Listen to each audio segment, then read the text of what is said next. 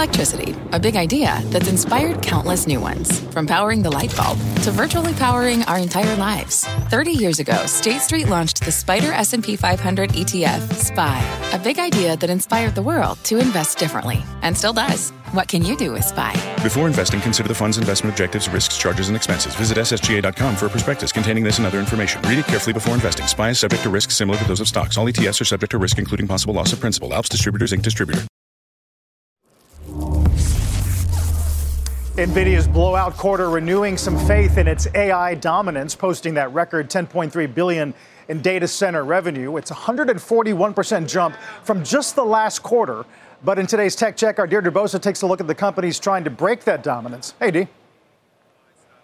Carl, in this case, dominance may actually be an understatement. By one estimate, NVIDIA has a 90% market share for AI related GPUs. Most people know this, but it's not just about the hardware, the GPUs. NVIDIA has an entire ecosystem that includes a key software layer, specialized computers, even computing services that makes NVIDIA more of a one stop shop for AI developers.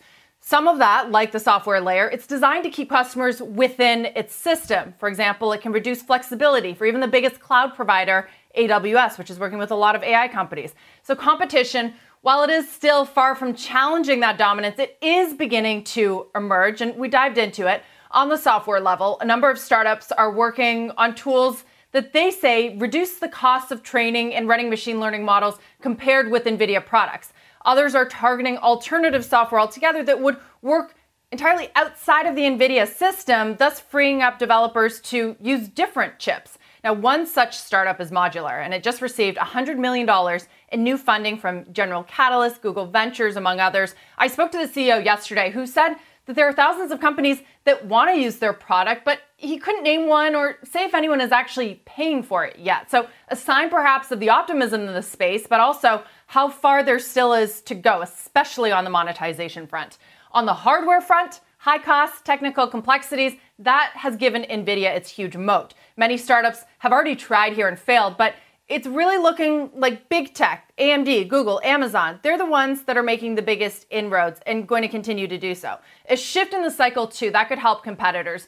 Generative AI, it's going from something called training to inference. Training is building a model like ChatGPT. You got to feed it all the data to get it up and running. Developers need huge compute power to do so, so NVIDIA H100s to do that.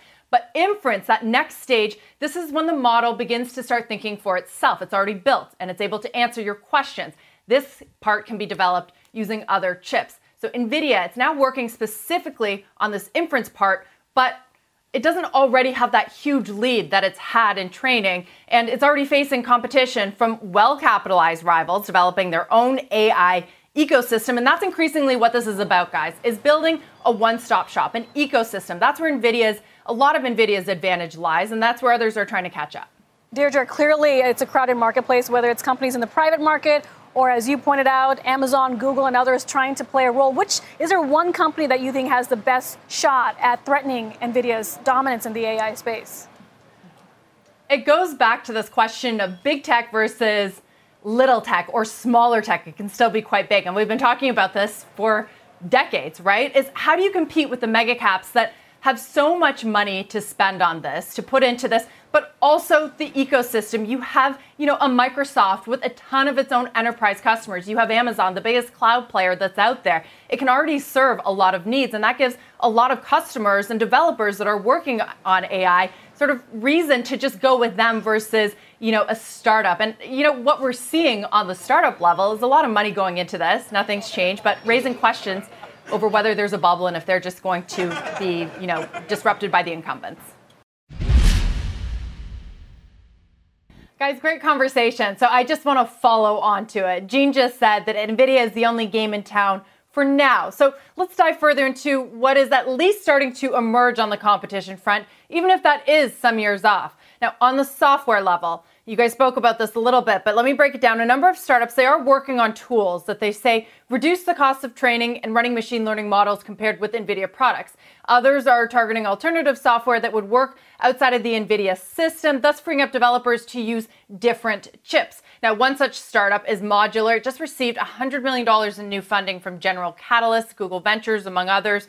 Now, I spoke to the CEO yesterday. He said there's thousands of companies that want to use their product. Remember, it's not that easy to get a hold of these NVIDIA chips, but he couldn't name even one of them or say if anyone is actually paying for it yet. So, this is a sign perhaps of optimism in this space. We need different solutions, but also how far there still is to go, how big that moat is that NVIDIA has. On the hardware front, high costs, technical complexities, that gives NVIDIA its moat. Many startups have tried here and they have failed, but it's really going to be the big tech companies like AMD, Google, and Amazon that are making the biggest inroads. Now, a shift in the cycle as well, that could help out such competitors. Generative AI, it's going from something called training to inference. Training is building a model like ChatGPT and feeding it all of the data, training it, making it better. Developers, they need huge compute power for that, and NVIDIA H100s, that's what you need. But inference is the next phase when the model starts thinking for itself and it's able to answer your questions. That can be developed, that can be built using other chips. Now, NVIDIA is working specifically on this part, but it doesn't already have that huge lead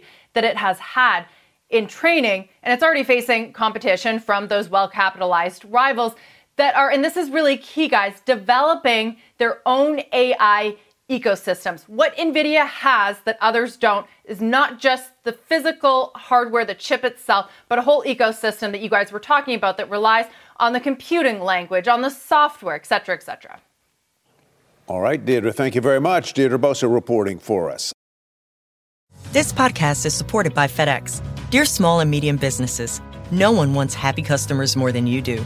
That's why FedEx offers you picture proof of delivery, packageless and paperless returns, as well as weekend home delivery to 98% of the U.S. on Saturday and 50% on Sunday. See the FedEx service guide for delivery information. FedEx Ground service is also faster to more locations than UPS Ground. See what FedEx can do for your business. Absolutely, positively FedEx.